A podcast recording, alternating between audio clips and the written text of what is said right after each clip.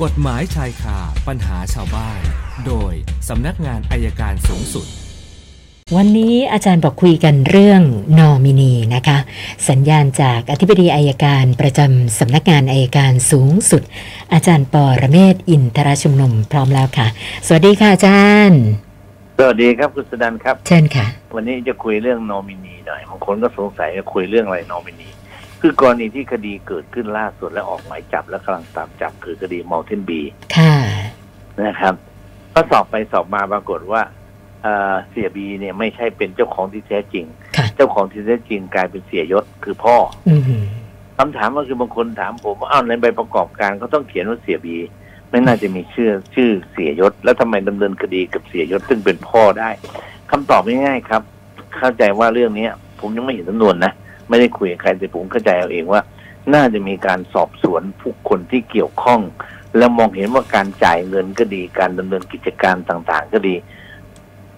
คุณพ่อน่าจะเป็นคนทำโดยใช้ชื่อลูกค่ะบางคนก็ถามเอาถ้าหลักฐานในการขออนุญาตเรื่องอื่น มันเป็นชื่อลูกล่ะ แล้วพ่ออืมมาทำมันก็ไม่เป็นไรครับ นี่คือพัฒนาการการดำเนินคดีทางกฎหมายนะครับ คุณจะใส่ชื่อใครไม่สำคัญ แต่ถ้าข้อที่จริงได้ความว่า ตัวพ่อเป็นตัวหลักในการจ่ายเงินในการจ้างคนในการรับอนุมัติจัดซื้อจัดจ้างทั้งหลายอยู่ที่ตัวพ่อ นั่นก็ย่อมหมายความว่าพ่อเป็นเจ้าของ เพราะฉะนั้นการดำเนินคดี ผมเชื่อว่าตำรวจสามารถจะพิสูจน์เรื่องนี้ได้ ก็ฝากเป็นข้อสังเกต อย่าหลบเลี่ยงอะไรทำอะไรก็ตรงไปตรงมาใจดีกว่าครับเอาละค่ะฝากไปแค่นี้เชิญเลยครับ ค่ะ จากม u เทนบีก็เข้าสภากันหน่อยนะคะอาจารย์ คุณพีระสอบถามมาบอกว่า คือเห็นพฤติกรรมของสสในสภาที่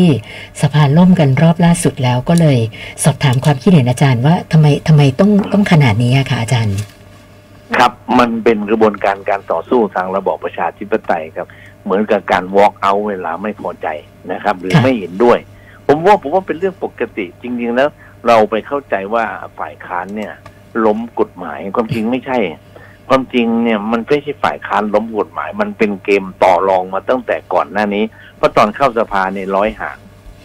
แต่พอใกล้จะล้มพอ พอร้อยหารเสร็จปั๊บฝ่ายพักเล็กก็ไม่พอใจ เพราะว่าถ้าร้อยหารเมื่อไหร่เนี่ยเอ่อพักเล็กๆก็อดก็พยายามต่อรอง แล้วบังเอิญเพื่อไทยก็ไปจะล้มรัฐบาลค่ะอภิปรายไม่ไว้วางใจ ฝ่ายค้าน จะล้มนะพักเล็กก็เลยต่อรองกับรัฐบาล รัฐบาลก็ต้องออกมาพูดไว้ก่อนเอาห้าร้อยห้าร้อยเป็นการเอาตัวรอดไงค่ะพอพอพอสุดท้ายพอรอดแล้วก็กลับไปอยู่ที่เดิมครับอืมมันเป็นการต่อสู้ตามปกติครับ ค่ะค่ะท่านต่อไปคุณวิทยานะคะ นี่ก็ติดตามข่าวคดีอุ้มฆ่าบิลลี่อะนะคะนะเขาบอกครับว่าอยากจะทราบว่าขั้นตอนการดำเนินคดีเนี่ย จะเป็นยังไงต่อไปเหรอคะอาจารย์ ที่แก่งกระจานใช่ไหมครับ ใช่ค่ะใช่ เอ๊ะสุดท้ายผลเป็นคดีเป็นยังไง ยกฟ้องหรืออุทธรณ์ผมไม่แน่ใจ ก็ปรากฏว่าไม่ไม่ยกฟ้องค่ะอาจารย์นะอ๋อสั่งลงโทษสั่ใช่ไหมลงครับโทษค่ะ คุณชัยถ้าวัศาฒลน์ลงโทษก็ผมเข้าใจว่าคุณชัยวัฒน์ก็คงดีกาต่อไปแหละอืมเพราะศาลชั้นค่ะต้นน่ะยกถ้าจำไม่ผิดค่ะศาลอุทธรณ์ลงอะจำเลยก็ต้องดีกาต่อไปครับค่ะ ส่วนคุณอุดมนะคะ อยากจะทราบว่า การล้มมวยเนี่ยนะคะ มันถือว่าเป็นความผิดทางกฎหมายยังไงบ้างคะอาจารย์ ผิดครับเรื่องพระราชบัญญัติการกีฬา ของมวยไทยเนี่ยเขาห้ามล้มล้มแล้วผิดติดคุกด้วยนะครับ ค่ะ แล้วก็คุณเอกพล สอบถามกรณีสามีภรรยาทะเลาะกัน แล้วก็มีถึงขั้นทำร้ายร่างกายกันนะคะ แต่ถ้าอีกฝ่ายหนึ่งไม่เอาเรื่องเนี่ย จะถือว่าเป็นความผิดทางกฎหมายไหมคะ เป็นความผิดแต่ยอมความได้ครับ เป็นความกระทำความรุนแรงในครอบครัวทำกฎหมายอันเนี้ย ซึ่งถ้าเป็นความผิดฐานทำร้ายร่างกายที่ยอมความไม่ได้ก็จะกลายเป็นยอมความได้ครับ ค่ะ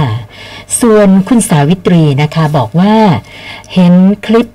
เกี่ยวกับเรื่องรถไฟอยู่บ่อยๆนะเวลารถไฟจะผ่านแล้วมีไม้กั้นลงมาเนี่ย ก็มักจะมีคนชอบฝ่าฝืน จนเกิดอุบัติเหตุอยู่บ่อยครั้งนะคะ ก็เลยครับสงสัยว่ากรณีแบบนี้ การรถไฟจะต้องรับผิดชอบอะไรบ้างไหมคะ ไม่รับผิดชอบเลยครับค่ะทางรถไฟเป็นทางสายเอกครับ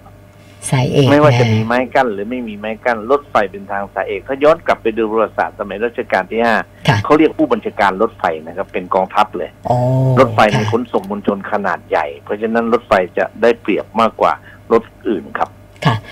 คุณพิธานนะคะบอกว่าคุณแม่ เป็นภรรยานอกสมรสนะคะ แล้วก็มีลูกด้วยกันสองคนนะคนโตเนี่ยคุณพ่อเซ็นรับรองบุตรเรียบร้อย ส่วนคนเล็กก็คือคุณพิธาน ไม่มีการเซ็นรับรองบุตรเนื่องจากว่าเป็นช่วงที่คุณพ่อคุณแม่เลิกกันพอดีนะคะ ก็เลยสงสัยว่า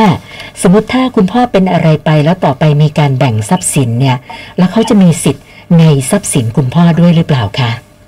โดยหลักควรจะมีสิทธิ์แต่ถ้าคุณ ละแต่นี่ตอนคุณพ่อคุณแม่เลิกนะไม่ทราบคุณพิธานโตหรือยังยะอืมเขาบอกว่าเป็นช่วงกำลังเลิกกันตอนที่เขาเกิดพอดี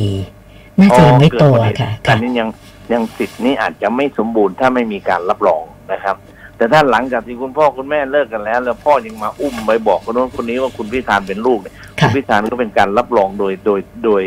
โดยโดยพฤตินัยนะครับ แต่ถ้าให้สมบูรณ์ชวนพ่อไปจดทะเบียนรับรองบุตรดีกว่าครับค่ะ วันนี้เพิ่มมาอีก 6 นะคะ เลขสวยเลย 848 คำถามแล้วค่ะอาจารย์แปดสี่แปดค่ะ นะครับ วันนี้งวดนี้ออกอะไรครับ